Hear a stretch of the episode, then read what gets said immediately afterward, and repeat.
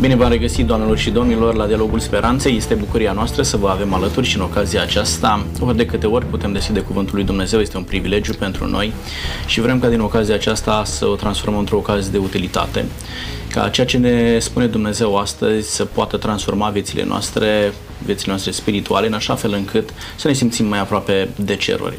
Vreau să vorbim astăzi despre o temă controversată, aș putea spune, din Sfânta Scriptură.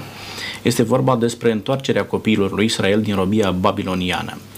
Vom vedea că în istoria poporului Israel au fost mai multe perioade în care aceștia au ajuns în, în robie și fiecare din robiile acestea le-a schimbat traiectoria vieții lor. Vom vedea felul în care robia babiloniană a afectat poporul Israel, viața poporului acestuia. Vom face comparații cu alte situații în care aceștia au ajuns în robie și vrem să vedem ce au învățat oamenii aceștia din această perioadă în care au trebuit să stea străini într-o altă țară. Pentru a înțelege lucrurile acestea, am invitat alături de mine pe domnul Gabriel Sorohan. Bine ați venit! Mulțumesc încă o dată de invitație!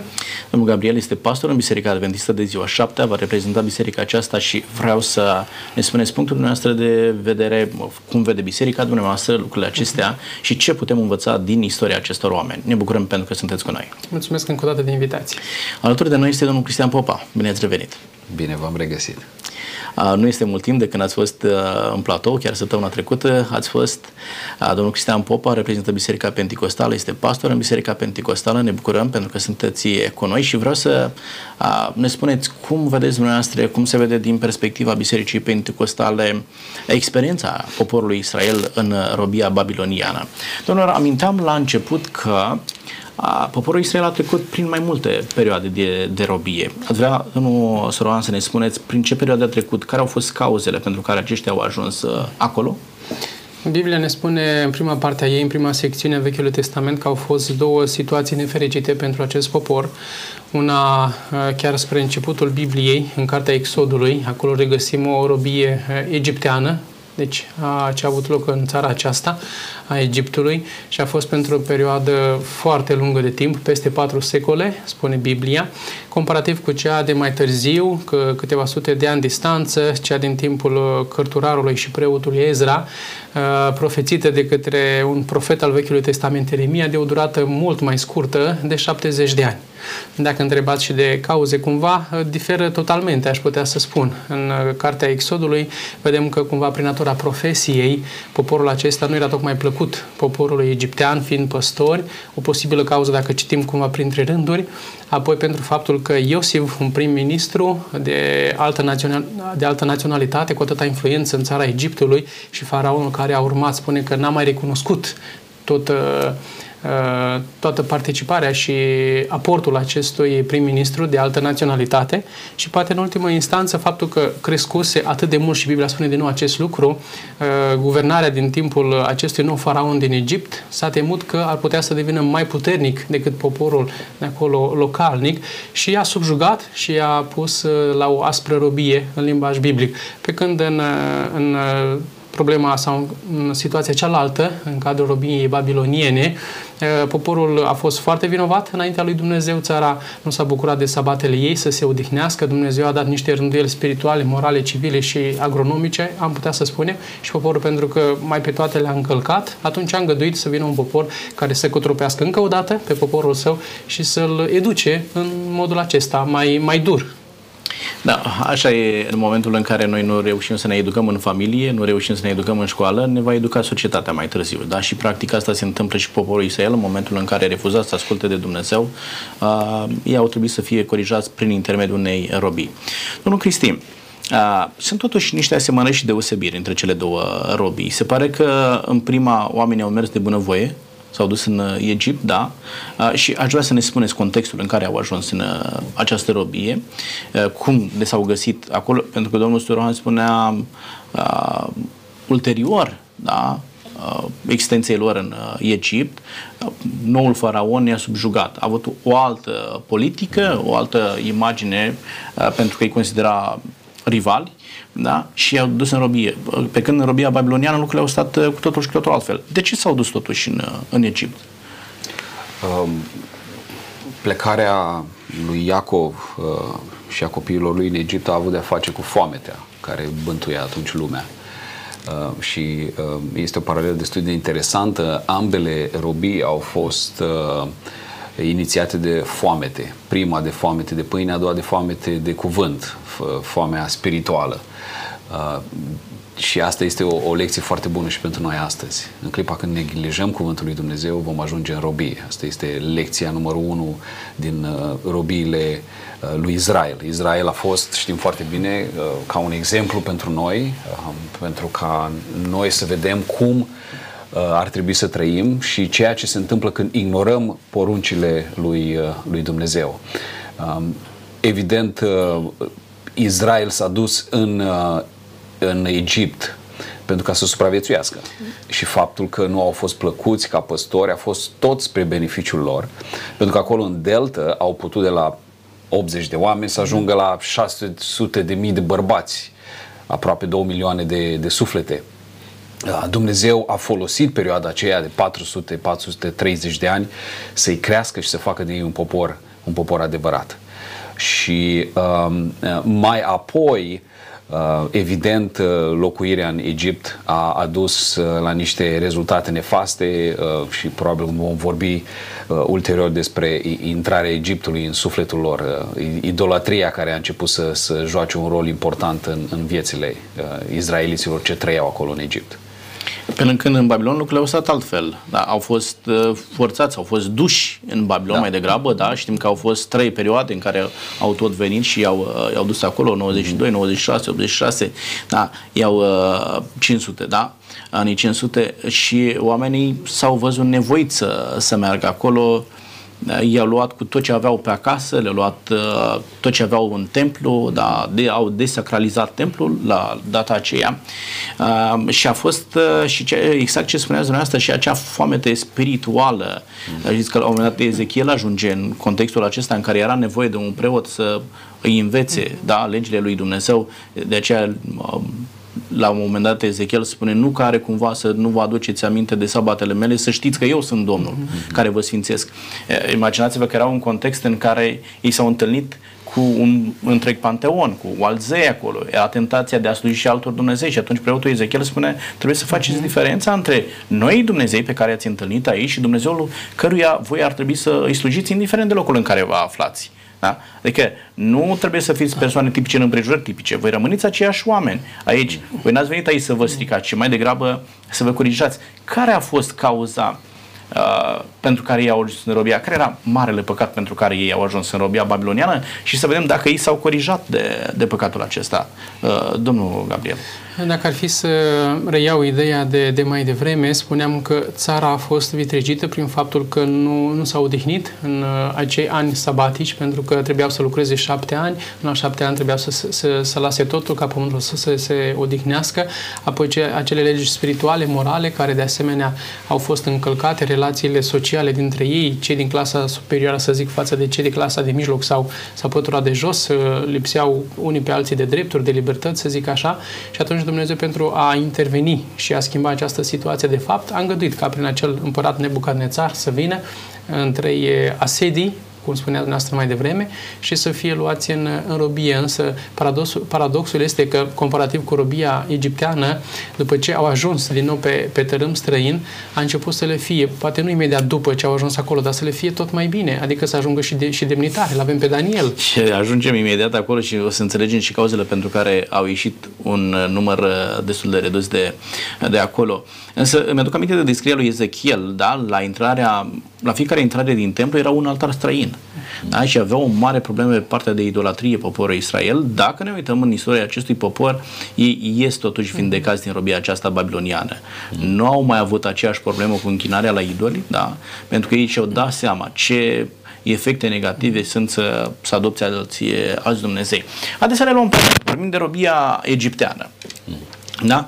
Uh, cum s-au adaptat în robia egipteană, domnul Popa, evreii? Le era bine acolo? Își doreau să iasă de acolo?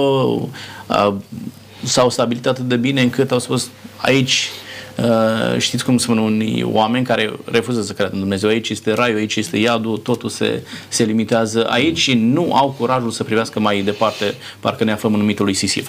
Dar cum s-au adaptat uh, evreii în robia egipteană?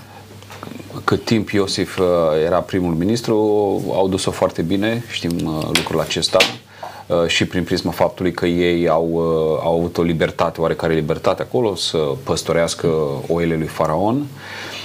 Problema a început să apară din clipa când s-au schimbat liderii și noul faraon n-a mai știut cine a fost Iosif și de atunci au început și problemele lor da, știm, știm foarte bine că au fost munciți. De fapt, de aici a pornit totul.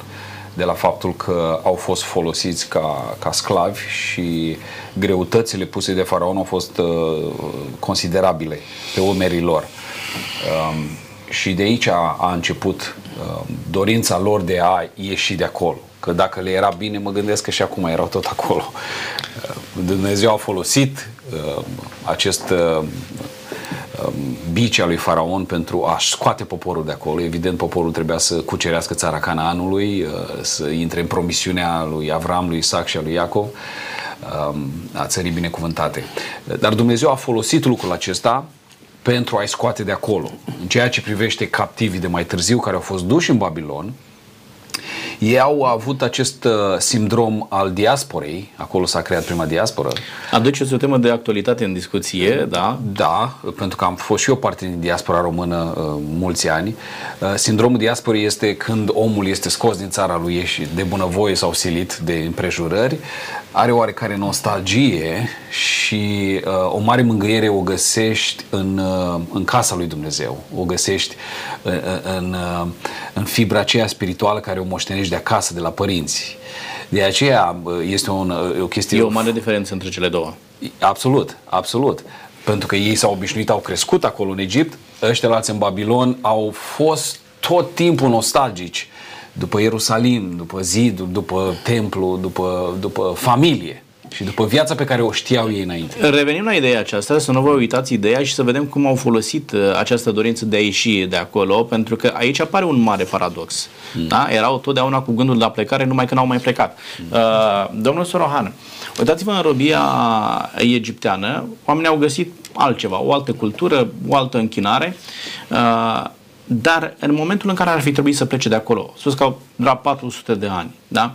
Mă gândesc de ce nu și-au dorit mai devreme să plece de acolo. Sau plecarea lor a fost o inițiativă populară, oamenii au spus, doamne, nu mai rezistăm, sau mai degrabă a venit cineva și a spus, bă, nu vreți să ieșiți? Păi nu vrem să ieșim. Bă, hai ieșiți. Și numai nu s-a rugat Moise la ei și a insistat și a trebuit să-i convingă că le e mai bine afară decât uh, în, în uh, Egipt. Cum au stau lucrurile? Probabil că a fost nevoie de această perioadă de 400 și ceva de ani de zile pentru ca toți de la mare la mic să învețe lecția. Și a durat mai mult până când toți efectiv să învețe lecția. Și cei de, din pătura de mijloc sau pătura înaltă sau liderii poporului, pentru că și ei erau confruntați cu aceeași, aceeași realitate, poate aceleași păcate. Și pentru că efectiv toți se nășteau generații în mijlocul idolatriei, poate mai repede să accepta idolatria decât învățăturile vechi ale acestui popor care era transmisie doar prin viu grai. Egiptenii aveau și acea, acel obicei de a scrie totul, de a lăsa următoarele generații, dar poporul acesta cu precădere transmitea viu grai. Și dacă copilul de mic trebuia să fie dus pe, pe, pe șantier să lucreze, vedea idolatrie de la primul ceas al zilei până când mergea înapoi la culcare. Și poate că părintele obosit și el și copilul să mai învețe de Jehova un alt, nu știu, încerc să, ca să citesc printre rânduri și să-mi dau răspunsul și să vă răspund și noastră de ce atâta perioadă de timp de 400 de ani. Însă cred că nu învăța învățaseră lecția uh, mai devreme și atunci Dumnezeu a lungit perioada aceasta. Dacă și-au dorit, cu siguranță că dacă, dacă ești biciuit toată ziua, dacă toată, toată viața ta nu ai drepturi, nu ai libertăți, nu ai proprietăți, nu ai serviciul tău, nu ai libertatea tu ca să te exprimi și să te închini cum vrei, sunt sigur că majoritatea își doreau ca să iasă de acolo. Uh, erau cumva poate aliniați de, uh, alinați, scuzați, erau alinați de unele profeții sau predici ale liderilor religioși că trebuie să vină un eliberator, trebuie să se nască ca să ne izbăvească iasă din robia aceasta. Uh, poate că unii își doreau realmente, alții și-au pierdut orice speranță că se mai poate împlini o astfel de profeție sau o astfel de predică, să zic așa, în imaj actual, poate să fie crezută, însă, pe ansamblu, cred, cred că totuși poporul acesta își dorea să iasă și uh, cu toate că își doreau efectiv ca să se întâmple treaba aceasta, nu a venit de la ei, de la Dumnezeu care i-a căutat, mai întâi i-a educat, acum îi caută, dorește să îi libereze într-un mod cu totul neașteptat și supranatural. Pentru că dacă citim cartea Exodului și am putea să, să citim cu ochelarii actuali în secolul 21, să, să stai ca să te întrebi efectiv acele situații să fie avut loc, acele ciumi sau apa preschimbată în sânge sau ziua să devină noapte sau toate cele minuni pe care Dumnezeu le-a făcut. Unui om sceptic a secolului 21, crede că toate poate au fost niște cauze naturale în cascadă și s-au întâmplat și cumva faraon și tot a fost o coincidență, da, așa, și da un scriitor a spus hai să le punem pe baza menilor venite din partea lui Dumnezeu. Da. Cred că ar trebui să fie niște coincidențe mult, mult prea mari și prea regulate. Că trebuie o credință mai mare da. să crezi în coincidențe, în coincidențe decât în miracol, decât în forța supranaturală. Da, am cer. Uh, dar, nu, dar e foarte interesant și ați punctat un lucru extrem de important și anume a fost inițiativa lui Dumnezeu să-i scoată de acolo. Da, a trimis un om, l-a trimis pe Moise împreună cu fratele său, cu Aron. Uh, însă mă gândesc la un lucru. Dacă oamenilor le era rău, dar la un moment dat a venit și a spus, faceți cărămiți, ok. Hai că vă luăm și paiele și faceți voi mai departe. Căutați-vă și paie și descurcați-vă să faceți același număr de cărămiți, pentru că chiar avem nevoie de cărămiți de acestea.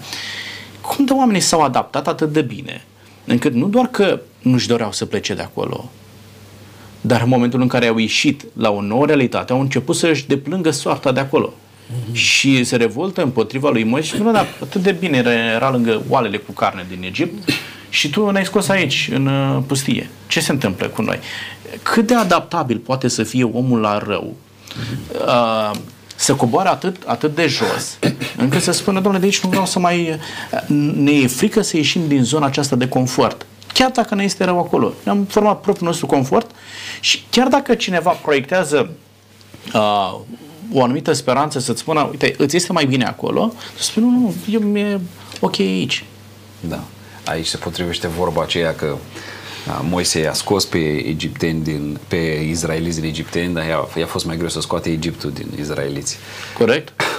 Um, dar e foarte adevărat că atunci când au dat de greu în pustie, au început să se gândească și să idilizeze ceea ce au trăit în Egipt. Uh, pentru că e foarte ușor să, să devii confortabil uh, chiar când nu ești chiar așa de confortabil, pentru că uh, e natura umană să, să, să zicem, e mai, era mai bine cu rău decât fără rău. Uh, ei nu au avut ochii spirituali deschiși. E foarte interesant că după un miracol așa de mare cum a fost despărțirea Mării Roșii, ei au ajuns să, să, să, să vorbească împotriva lui Moise și implicit împotriva lui Dumnezeu e foarte interesant că au mâncat mana aceea, mâncarea îngerilor, nu? Uh, și totuși uh, au fost nemulțumiți. Uh, și vedem episodul ulterior cu șerpii și nemulțumirea uh, izraeliților. Uh, cred că are mult de a face cu natura umană și cu faptul că ei uh, erau într-un uh, proces de, uh, ca să spun așa, uh, de dezintoxicare din cauza că au trăit uh, printre atâția idoli, uh, felul lor de viață era marcat cu, cu această idolatrie. Să nu uităm când uh, Moise a fost plecat dintre ei pe munte pentru a aduce tablele legii, când au venit înapoi, uh, izraeliții trăiau ca egiptenii.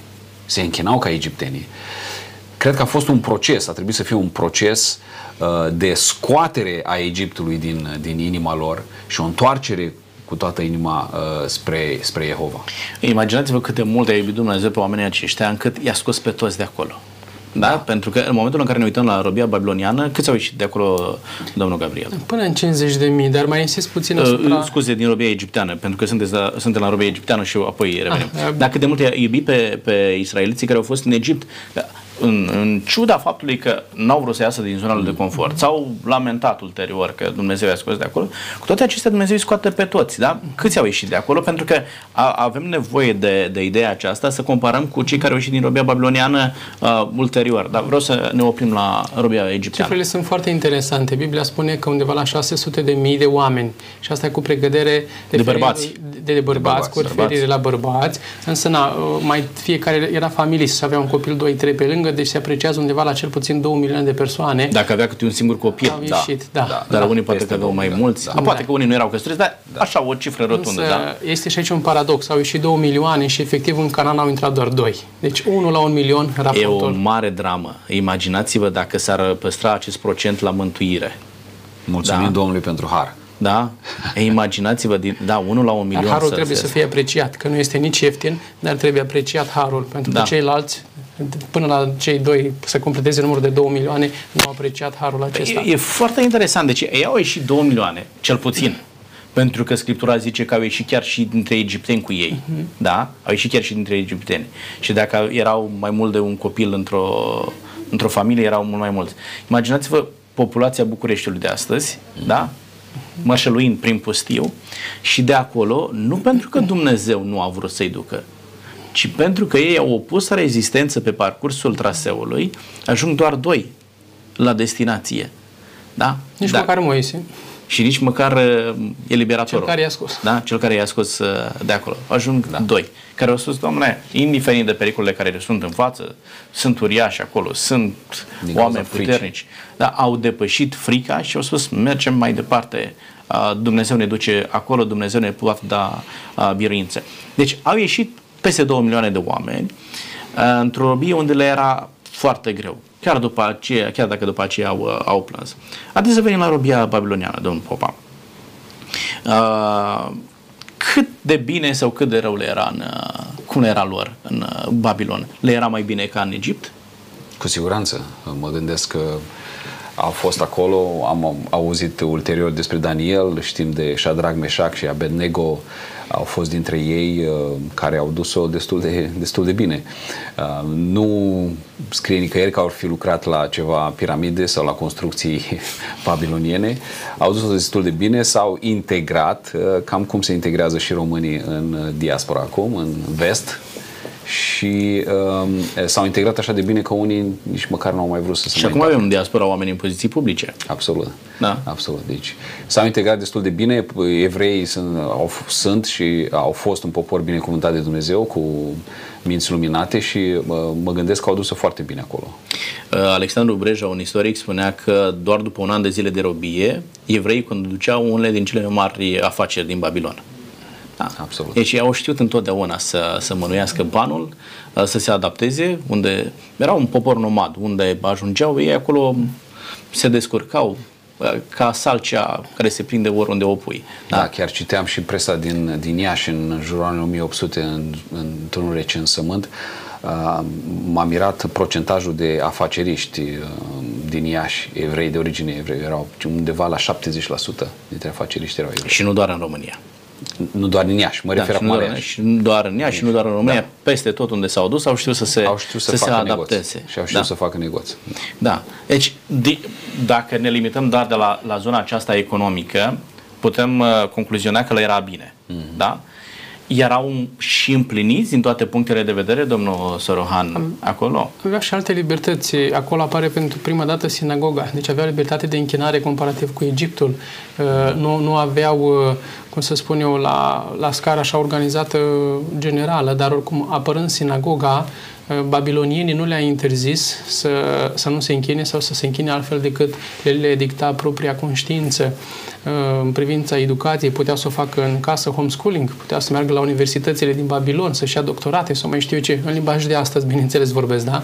Și așa mai departe. Deci le-a fost foarte, foarte bine. Și atunci când a venit chemarea, știți, există o profeție, e pe cale să se încheie, știți, avem o casă, știți, ar trebui ca să lăsăm toate astea. Păi, generația nouă, cei care erau în vârstă și poate aveau în minte e, templu în flăcări sau alte imagini din aceste macabre pentru naționalismul acesta iudaic, această generație tânără putea să întrebe, dar care profeție, care casă, care nu știu ce, și apoi lăsăm totul cu atâta muncă făcută aici și să mergem la, la niște ruine? Le cam stricai planurile. Absolut, absolut. Și oamenii au zis, domnule, dar unde mai e, e mai bine ca aici? Cum aș putea să, să plec în altă parte decât aici? Uh, mă gândesc spiritual, faptul că le era acolo dată libertatea aceasta, fă o sinagogă, te poți închina, nu ai absolut nicio problemă. Mm. Le era bine acolo? din punctul acesta de vedere.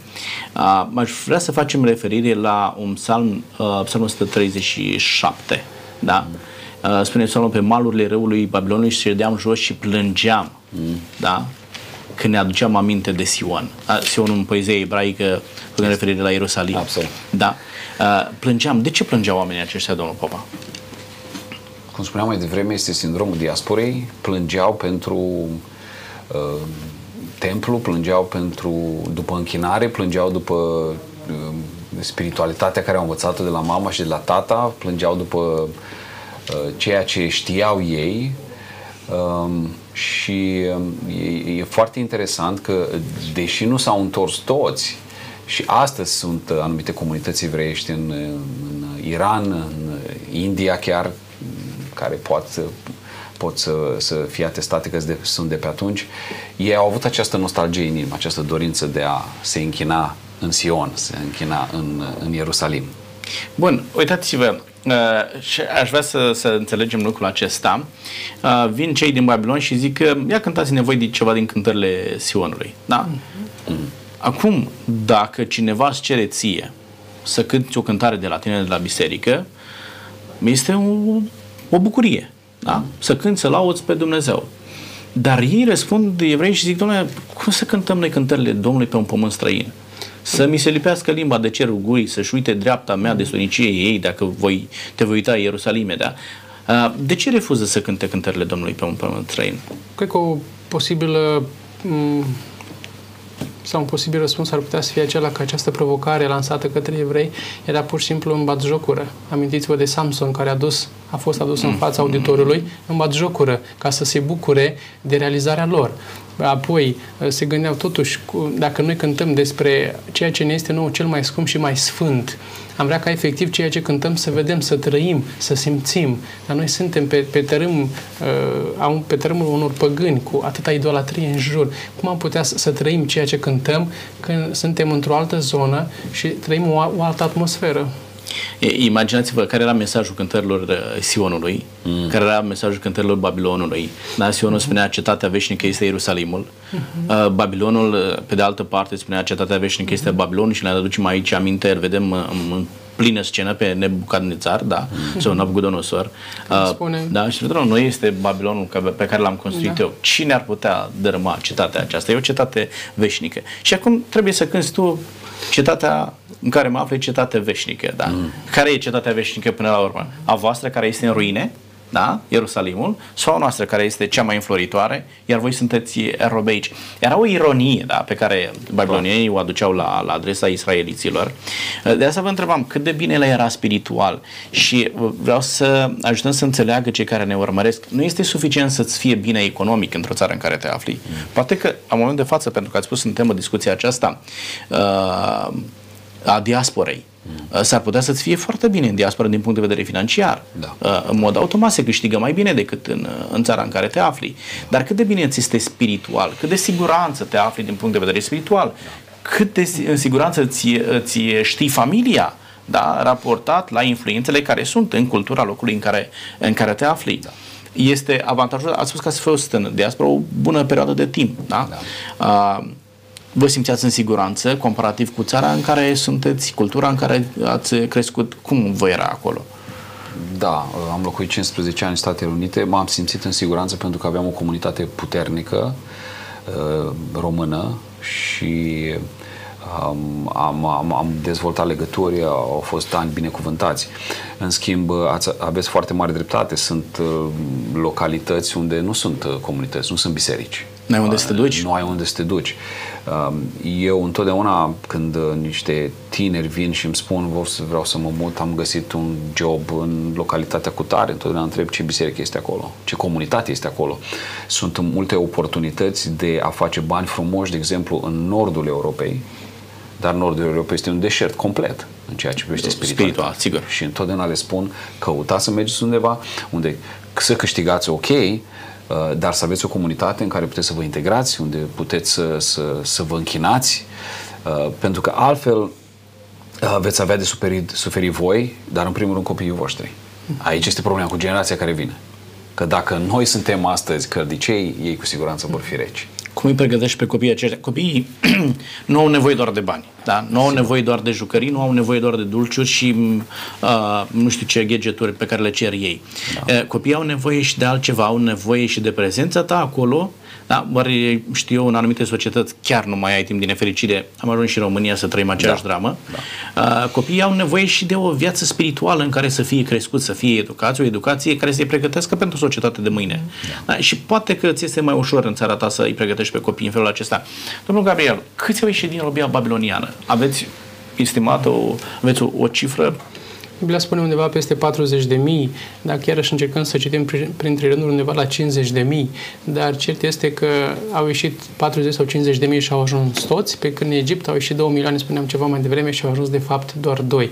Și de ce? Nu știu, pentru că m-aș întoarce puțin cu, per- cu permisiunea noastră la Psalmul 137. Sunt cuvinte foarte frumoase aici, uh, sufletul care tângea după, după Sion, după Ierusalim, dar aceste impresii au fost de durată, stau și mă întreb, pentru că la un moment dat se spune, haideți acasă, e nevoie să ridicăm templu, haideți ca să, să refacem zidurile. Unde este psalmistul acesta tânguitor care să zică și el poate, da, mergem.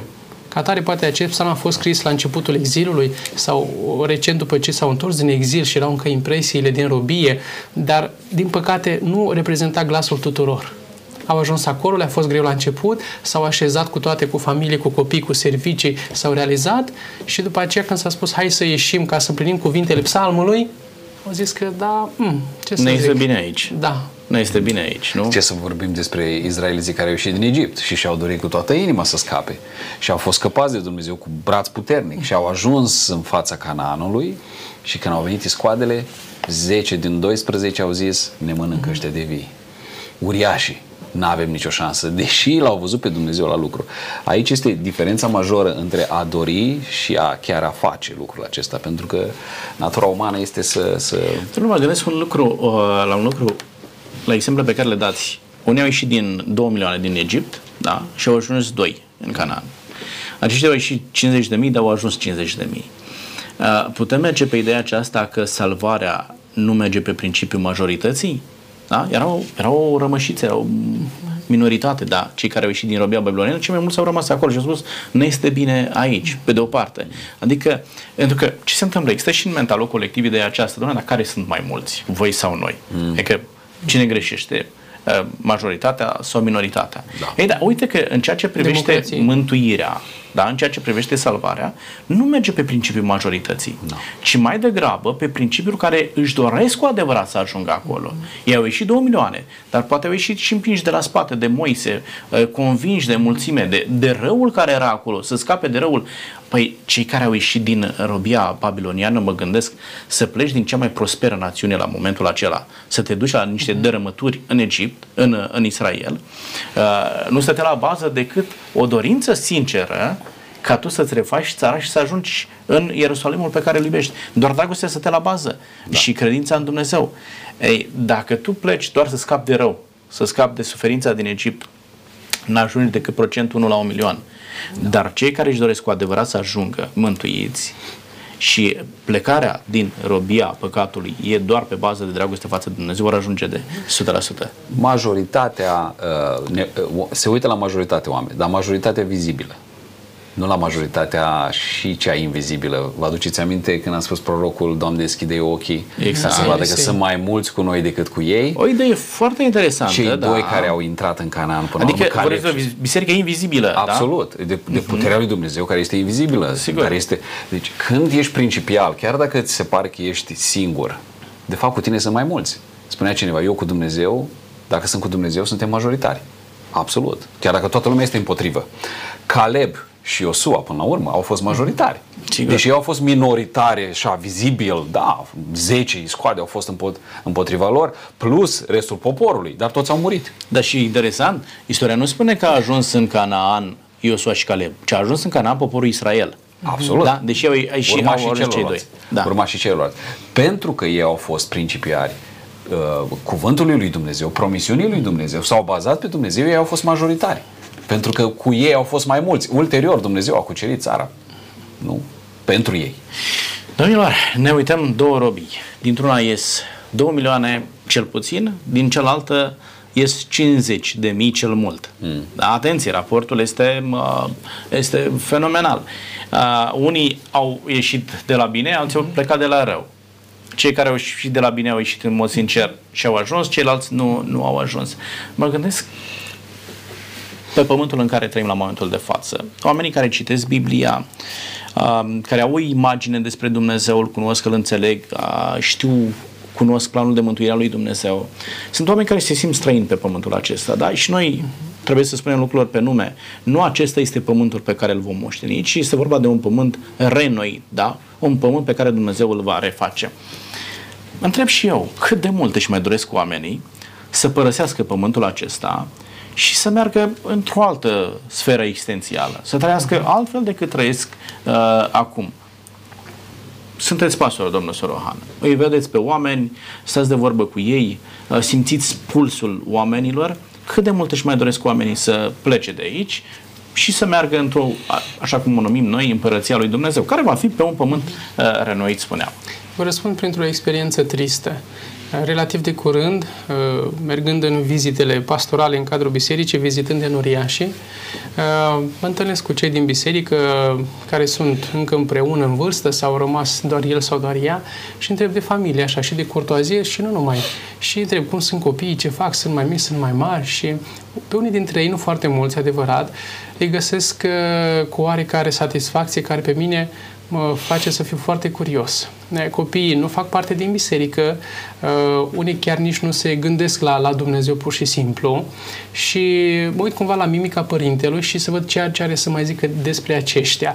Zic scurt că nu sunt în biserică, dar li se luminează ochii că sunt. Nu știu ce poziție, nu știu ce postură, nu știu ce studii au realizat, nu știu ce doctorat de curând a încheiat. Cumva contrabalansează partea spirituală, dacă exact, sunt bine acolo exact, exact. poziții sociale. Și nu, parcă n-ar fi o, o îngrijorare atât de mare că nu sunt lângă Dumnezeu pentru faptul că sunt niște oameni uh, de bază în societatea aceasta și asta nu înseamnă că nu trebuie să avem niște oameni de bază în societate pregătiți, școliți, cu doctorate și așa mai departe. Nici pe departe, este exclus acest aspect.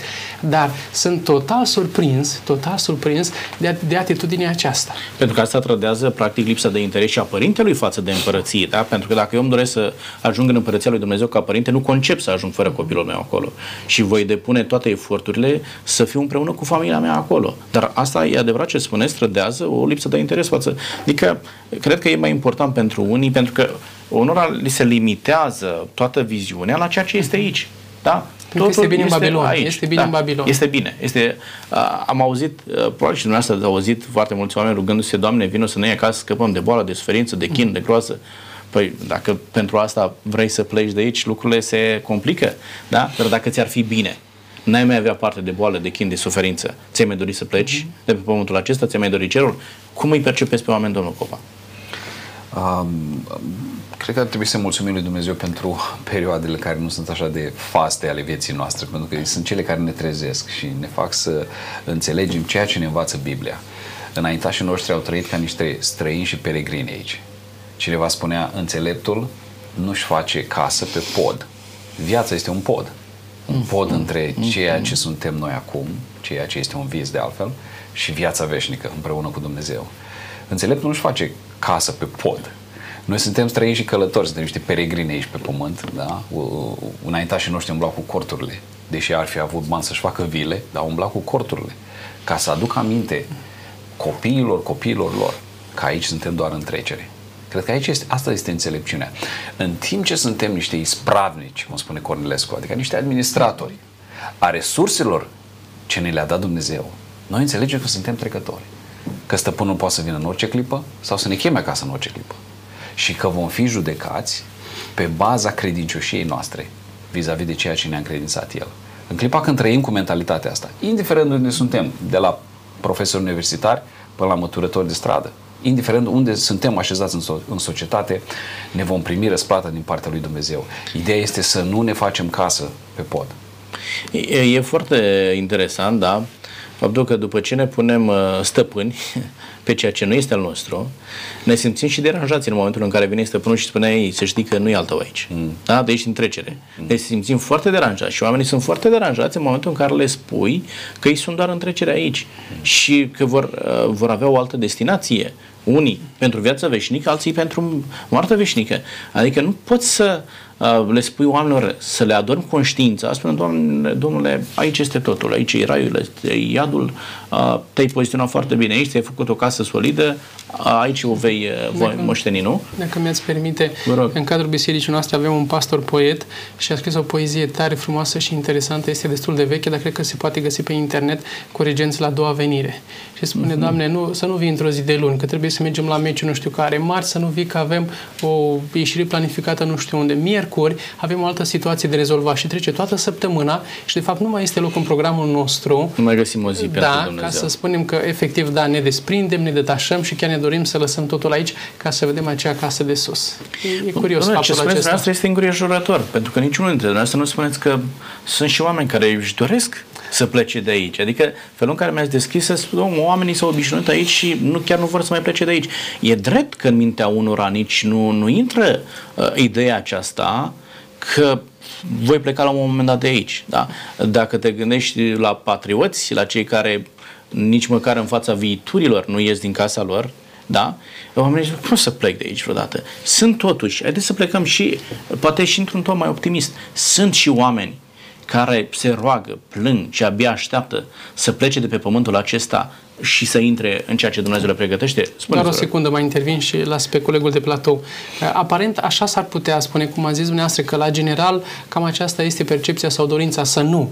Dar din Babilon a ieșit doar o rămășiță. Ca tare consider că astăzi, ca și aplicație tot la fel, doar o rămășiță care efectiv își, își dorește să vadă Ierusalimul cel nou, să, va, să vadă Cananul Ceresc, nu înseamnă că toți aici s-au lipit și au prins rădăcini. Nu cred asta nici pe departe. Eu nu să-mi doresc să fac parte din... Vedeți asta în biserica dumneavoastră? Sunt da, oameni care se roagă și poate. doresc să, să Fără plece doar de aici. și poate. Și nu pentru că sunt bolnavi și vor să scape de suferință, nu pentru că sunt uh, de pe azi pe mâine cu posibilitatea de a-și duce existența nici pe departe. De dragul lui Dumnezeu, de dragul canalului ceresc, efectiv se roagă și plâng și visează fiecare zi, poate este ultima, se va deschide cerul și se va arăta Hristos care mă bucur, mă bucur să știu că sunt astfel de oameni. Mă bucur să știu Absolut, că sunt astfel de oameni. Uh, vă rog, domnul Popa, zugrăviți-mi omul care își dorește să plece de aici. Da? Pentru că îi vedeți pe oamenii din biserica dumneavoastră și uh, sunt absolut convins că sunt oameni care își doresc să plece de pe pământul acesta, să intre în posesia noului pământ pe care Dumnezeu uh, îl va pregăti pentru mântuiți. Cum arată un om care își dorește uh, să intre pe noul pământ? Un om foarte ocupat, un om ocupat să facă lucrarea lui Dumnezeu pe pământ, un om ocupat să fie un, un om responsabil în societate, responsabil în familie. Mă scuzați că vă opresc. Ce spuneți dumneavoastră este foarte interesant. Pentru că imaginea unora este așa, domnule, dacă eu sunt un om credincios, toată ziua stau cu Biblia în mână, mm. citesc, mă rog și nu mai fac nimic absolut. Deci, omul care se pregătește pentru împărăția lui Dumnezeu este un om care leargă toată ziua? Absolut, este un om ocupat, este un om ocupat ca să administreze corect resursele încredințate lui de Dumnezeu și printre resurse este și timpul. Uh, un om ocupat uh, nu numai cu treburile lumii, ci în primul rând cu treburile lui Dumnezeu, dar un om ocupat și cu treburile lumii care, pe care trebuie să le facem toți. Suntem administratori aici pe pământ. Uh, dar în același timp noi iubim venirea lui. Prioritatea noastră este venirea lui nu suntem luați prin surprindere când se întâmplă anumite lucruri pe pământul nostru, pentru că știm că toate lucrurile, chiar și natura, suspină, își dorește, își dorește să se întâlnească cu Dumnezeul care l-a creat. Cred că este o rămășiță, sunt oameni credincioși în toate comunitățile noastre care așteaptă și iubesc venirea Domnului. E foarte interesant ce spuneți dumneavoastră, mi-aduc aminte de uh, vorbele unui scriitor creștin, Ellen White, zice, ultima zi de pe pământ să-ți fie ca prima din ceruri, da? Adică întotdeauna să fii pregătit ca următoarea zi să intri în ceruri, dar să îți aranjezi planurile și să lucrezi pe pământul acesta ca și cum ai mai trăi încă 100 de ani. Uh-huh. Da? Adică nu te plafonezi la un moment dat și spui, domnule, vine Domnul, stau liniștit, uh, să nu mai aducem aminte de drama pe care au trăit-o anumiți înaintașii noștri, când au spus, uh-huh. domnule, nu mai dăm copiii la școală, vine Domnul, totul se oprește aici. Da? Ce a fost da. o, o greșeală imensă. Da? Nu un echilibru, să... cu alte cuvinte, da? trebuie menținut. Trebuie Între un ocupația echilibru. zilnică și da. preocuparea pentru Absolut. veșnicie. Și vă mulțumesc pentru că ați punctat ideea aceasta. Adică oamenii care se pregătesc pentru împărăția lui Dumnezeu sunt oameni uh, nu activi, hiperactivi, aș zice, Absolut pentru că oamenii aceștia se grăbesc să ducă mesajul Evangheliei tuturor oamenilor din jurul lor. Avem Crăciunul, nu? Să anunțe. Domnului. uh, poftim, avem Crăciunul, nașterea Domnului și uh, e un mesaj pe care trebuie să-l ducem oamenilor. Hristos a născut și a venit pe pământul acesta cu un anumit scop, nu? Care a fost scopul pentru care Hristos a venit uh, pe pământul acesta? Nu să ne prilejuiască o ocazie în care să uh, mai facem o chermeză, da? ci mai degrabă să ne conștientizeze că lumea aceasta are nevoie de un mântuitor. Da? Iar Hristos, Dumnezeu adevărat, a venit pe pământul acesta s-a născut, a crescut printre oameni ca exemplu că se poate trăi a, așa cum Dumnezeu ne cere, dar un exemplu de dragoste, de jertfire, de împreună simțire, de empatie cu ceilalți și în același timp Hristos a venit uh-huh. ca să mântuiască oamenii aceștia prin propria lui uh, Adică uh, să lucreze. Da? Adică să, să lucreze. Exact. Și uitați-vă exact. la apostoli, nu a chemat pe niciunul care stătea acasă și era șomer. Toți aveau afaceri, pescari, Oameni vameși, Pavel care se ducea tot în lucrarea lui Dumnezeu. Cum o percepe el la, la exact. aceea? Oameni, oamenii activi. Domnilor, uh, nu mai avem mult la dispoziție, suntem pe final. Aș vrea din partea dumneavoastră să spuneți, domnul Popa, uh, cum imobilizați dumneavoastră pe oameni? Uh, luându-i de la confortul acestei lumi. Uh, Acum, dacă ne raportăm la locul în care trăim, la România, nu o duc oamenii chiar atât de rău comparativ cu alte vremuri, oamenii chiar, chiar o duc bine astăzi, în ideea că au un acoperiș deasupra capului, au ce pune pe masă, sunt și lipsuri. Dar să iei pe oameni din confortul acesta și să le promiți că vine o realitate uh, existențială în care cum zice 21 cu 4 Apocalips, nu va mai fi nici plânse, nici durere, nici lacrimi, pentru că lucrurile din tâi au trecut. E, e un loc feieric, da? Cum reușiți să transmiteți mesajul acesta încât să fie credibil și asimilabil? Oamenii să-l primească și să spună, da, ne dorim, pastore, o astfel de realitate pe care tu o propovădești. Cum faceți lucrul acesta? Cred că realitatea vieții ne ajută foarte mult. Psalmul 90 spune, mai Moise, să ne învă, Doamne, învață-ne să ne numărăm bine zilele. Um, nu trăim așa de mult pe pământul ăsta. Nu asta este totul. Și un om uh, realist și sincer cu el însuși uh, înțelege că trebuie să fie o altă realitate, mai importantă, mult mai glorioasă, mai strălucitoare, mai promițătoare decât ceea ce avem aici. Și uh, cred că omul trăiește, că omul credincios uh, are echilibru și are uh, această credință care îl ajută să meargă mai departe. Da, este ok aici, câteodată este foarte greu, câteodată este puțin mai greu, uh, dar ne așteaptă ceva mult mai bun dincolo.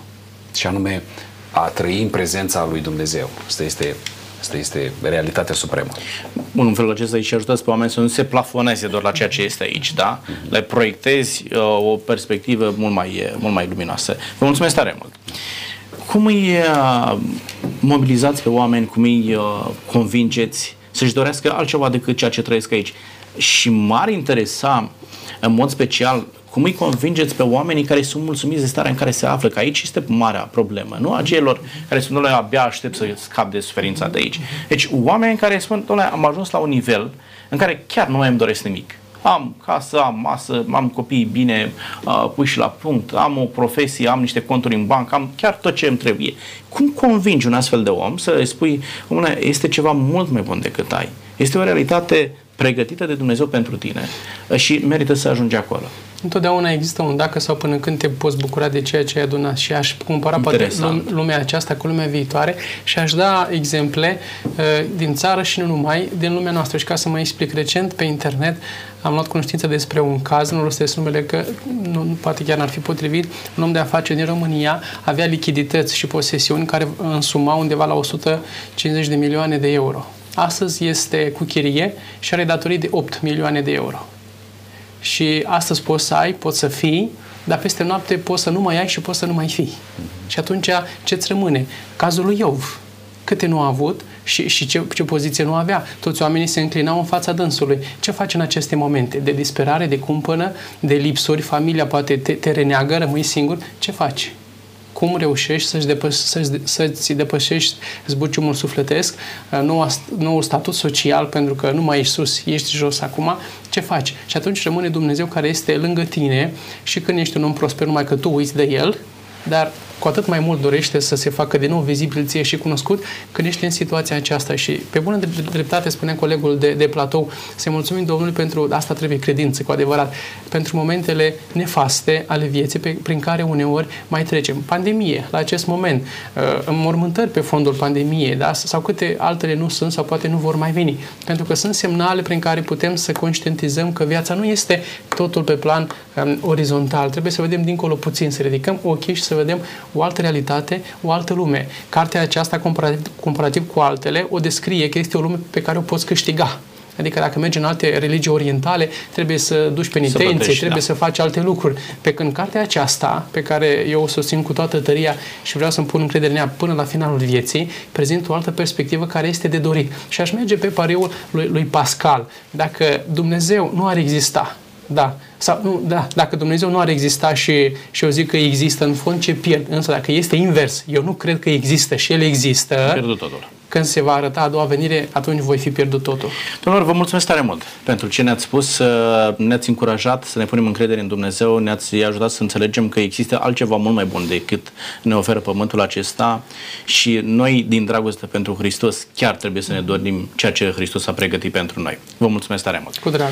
Doamnelor și domnilor, iată că întotdeauna Dumnezeu ne surprinde, întotdeauna pregătește ce este cel mai bun pentru noi, chiar dacă noi nu reușim să vedem ceea ce ne-a pregătit Dumnezeu și faptul că există ceva mult mai bun. Însă, ideea de bază de la care plecăm în emisiunea aceasta, sau cu care a, a, concluzionăm emisiunea aceasta, este că putem ajunge în Împărăția lui Dumnezeu doar atunci când ne dorim să ajungem acolo din dragoste pentru Hristos. Nu suferințele ne vor duce acolo, nu necazurile din lumea aceasta, ci dragostea sinceră, autentică de Dumnezeu. Chiar dacă ne este bine sau rău aici, atunci când te îndrăgostești de Dumnezeu, nu-ți dorești decât să ajungi lângă El. Apostolul Pavel ne face provocarea, gustați și vedeți ce bun este Domnul.